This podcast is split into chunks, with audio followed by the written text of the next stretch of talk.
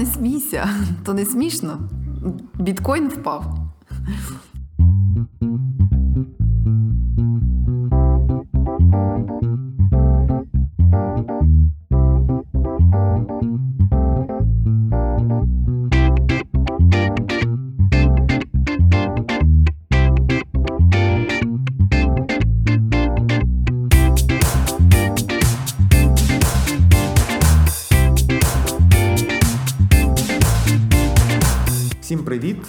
Вами знову подкаст на часі Weekly, і це Олександр. Та Катерина.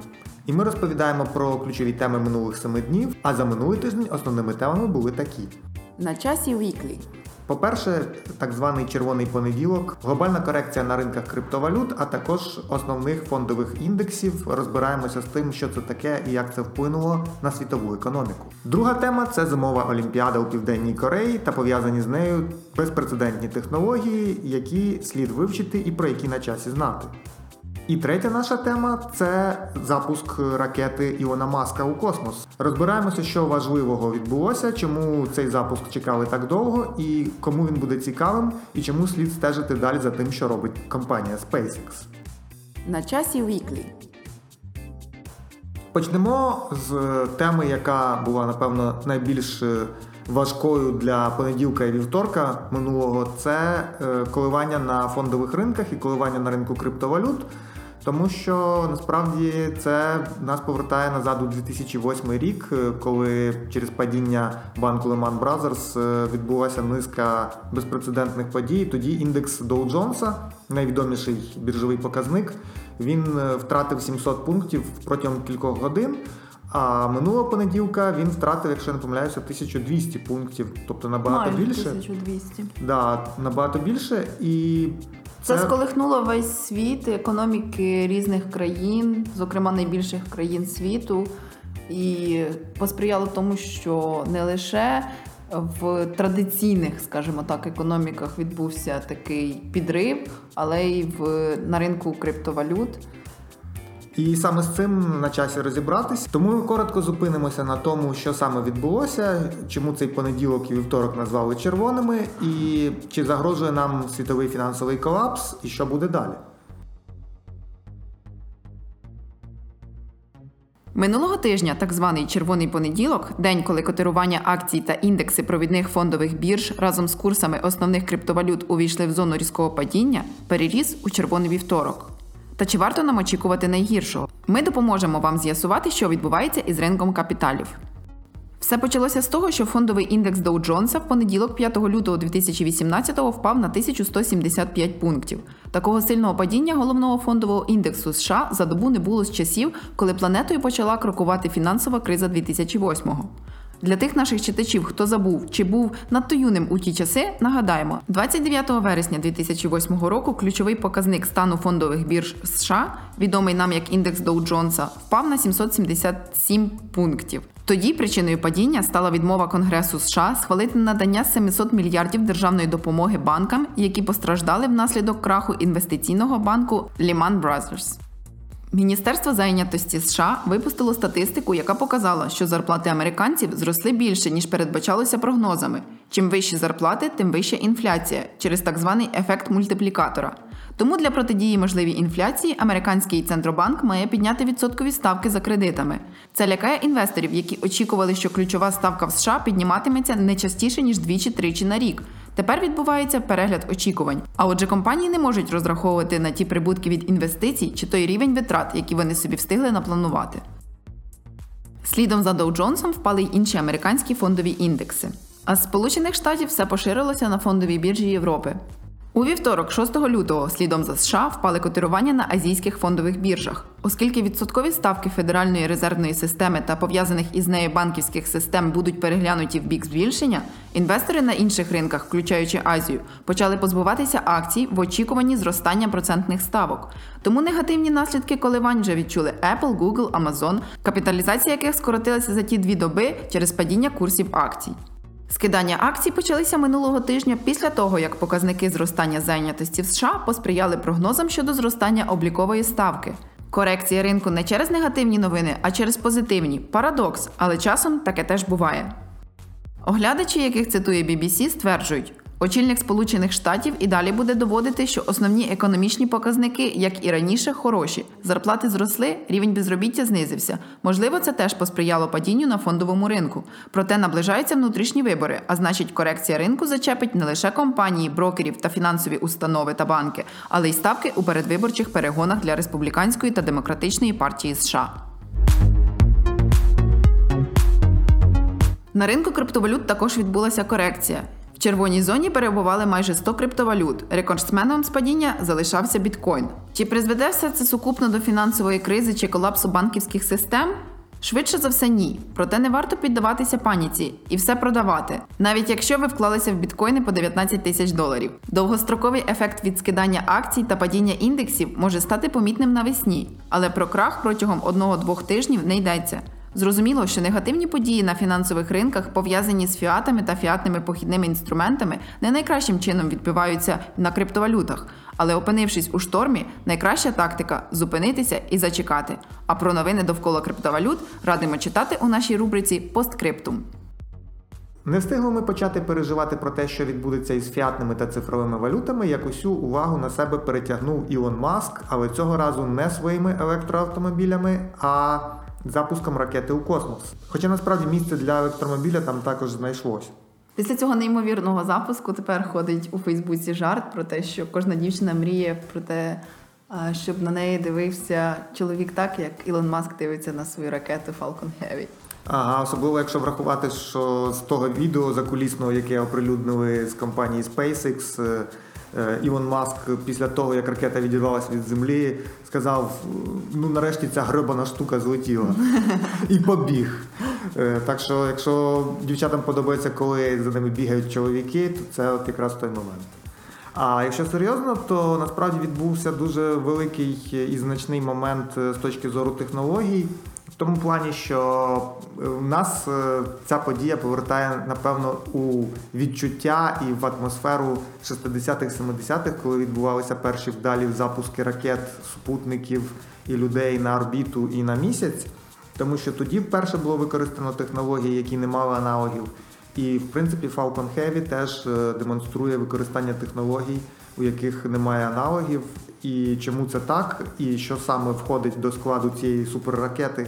І коли ми побачимо наступні запуски, про все це поговоримо докладніше.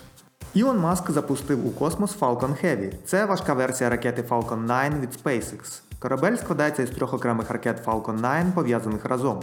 І оскільки кожен Falcon 9 має 9 основних ракетних двигунів, разом їх 27. Вони в першому польоті запустили в космос тестовий вантаж, яким виявився темновишневий родстер Тесла, який належав колись Ілону Маску.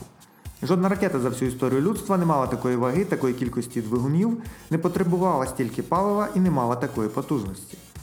А ще на борт такого суперкорабля можна помістити понад 60 тонн вантажу. Тож після першого успішного запуску його надалі будуть використовувати для різних космічних місій, наприклад, для запуску великої кількості супутників після одного старту.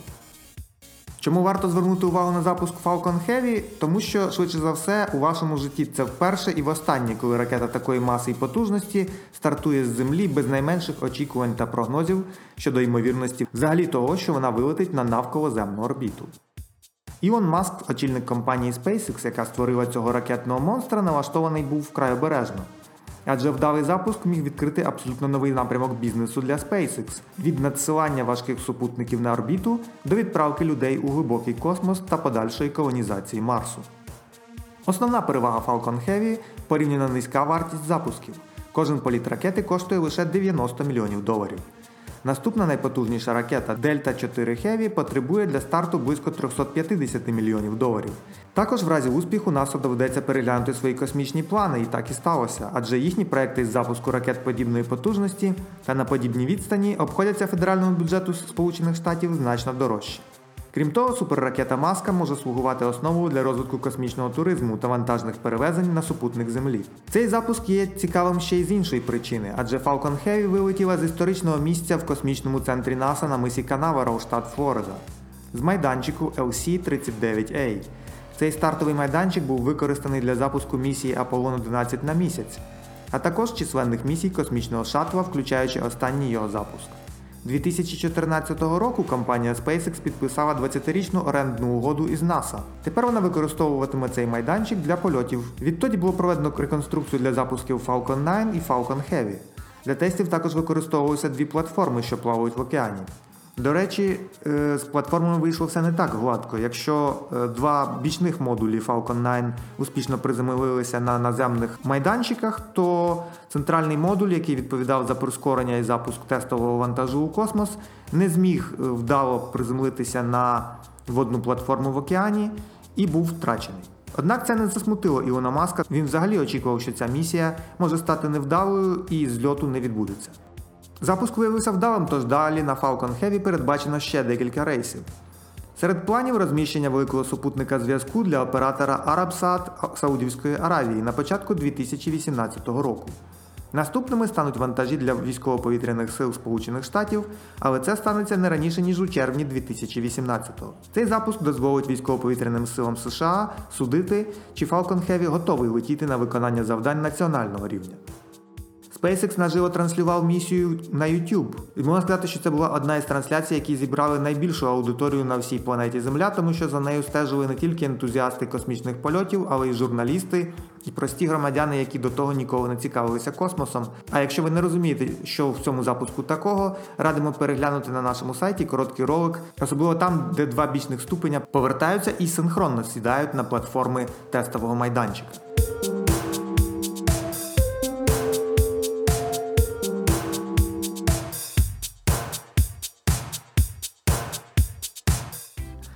І третя тема минулих семи днів це, звичайно ж, початок е, Олімпіади, зимової олімпіади в е, Південній Кореї, 23-ті Олімпійські ігри у Південній Кореї. Це не лише безпрецедентний випадок, коли нарешті Південна і Північна Корея виставили спільну збірну під одним прапором. Це ще й випадок, е, коли лижник із островів, назву яких ми не можемо згадати вийшов взагалі з голим торсом і з національним прапором, попри те, що в Південній Кореї мороз, і прокрокував разом з усіма іншими країнами. Він здається. Е, збірна, якщо не помиляюся, е, цієї острівної країни складається з однієї людини, з цього лижника. Е, ну, нормально. Да, Ну а чому ні? Маленькі країни теж мають змогу приймати участь в Олімпіаді. Але нас насправді цікавить не стільки атмосфера цього величного спортивного свята, скільки технічні і технологічні досягнення, які Південна Корея показала по максимуму і, по-моєму, відірвалася від всіх своїх попередників і задала якийсь певний рух для інших країн. В технічному плані, ну, лише ну, завдяки конф... Лише завдяки тому, що е, вони впровадили якісь певні свої технологічні розробки. 5G, е, за, 5G, наприклад, ми за рахунок того, що це просто світовий, ну світового масштабу змагання. От і вони показали свої розробки, і таким чином, якось я думаю, я вважаю, що будуть рухати е, як Європу, так і Америку. Е, Так, і крім того, що показали 5G і показали багато технологій, можна було побачити ще такі всякі цікаві штуки. Наприклад, е, Intel запустило 1218, е, якщо не помиляюсь, дронів з світловими ліхтариками. Вони утворювали різні фігури в небі, зокрема емблему Олімпіади.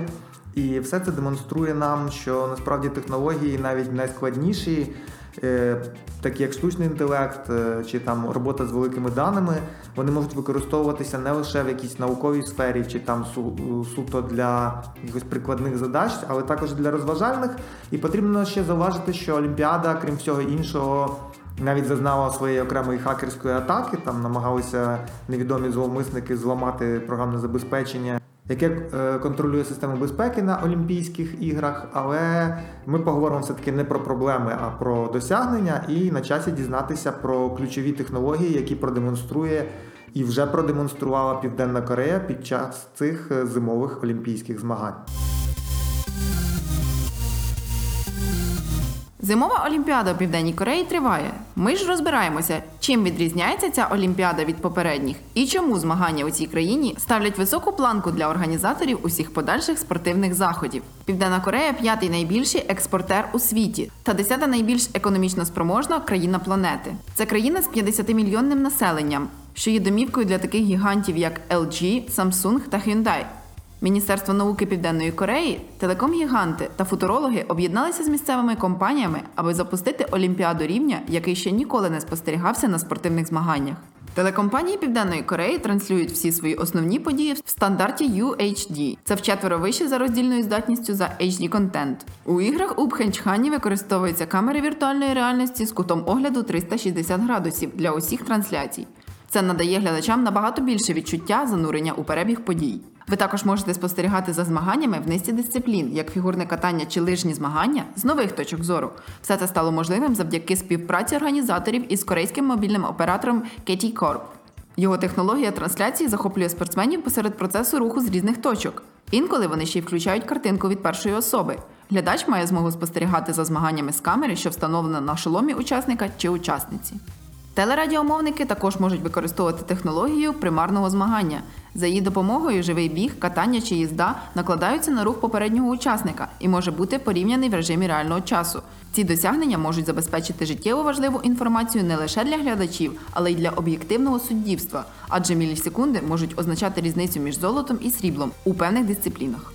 А сервіс Hologram Live надаватиме інтерв'ю спортсменів як голограми, що дозволить вам відчути, ніби учасники змагань перебувають з глядачами просто в одному приміщенні.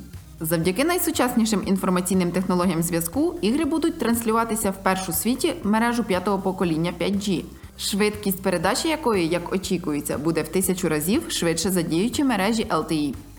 KT у партнерстві з Intel та за підтримки уряду Південної Кореї використовуватиме ігри в якості тестового майданчика для новітньої мережі зв'язку наступного покоління. Комерційна експлуатація 5G тут запланована на 2021 рік. 85 роботів на всіх майданчиках заходу, згідно з даними оргкомітету Олімпіади, зможуть допомогти відвідувачам у пошуку локацій, навігації між аренами та запропонувати деталі гри, графіки та поради для туристів.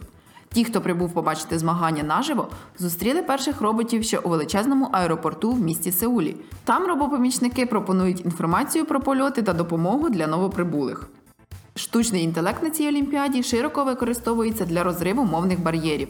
Корейський науково-дослідний інститут електроніки та комунікацій об'єднався з місцевою програмною компанією Hencom Interfree для створення Jenny Talk. Це додаток для миттєвого перекладу. Застосунок здатен перекладати корейську мову на 29 мов світу. Для того, щоб дістатися у потрібну точку, на маршрути випущено автобуси, оснащені 5G-модулями. Ці автобуси є автономними. Їх створила компанія Hyundai та KT у партнерстві з Міністерством земель, інфраструктури та транспорту Кореї. Подібні буси будуть пересуватись з гостями навколо стадіонів, схилів і гірських трас міста. Очікується, що дрони також забезпечать послуги проведення трансляції розваг та безпеки під час заходів. Можливо, ця олімпіада і не вплине на холодні погодні умови або поведінку північного сусіда, але Південна Корея на своєму шляху встановлює прецедент як господар для Олімпійських ігор і технологій. Перевершити цю планку буде складно.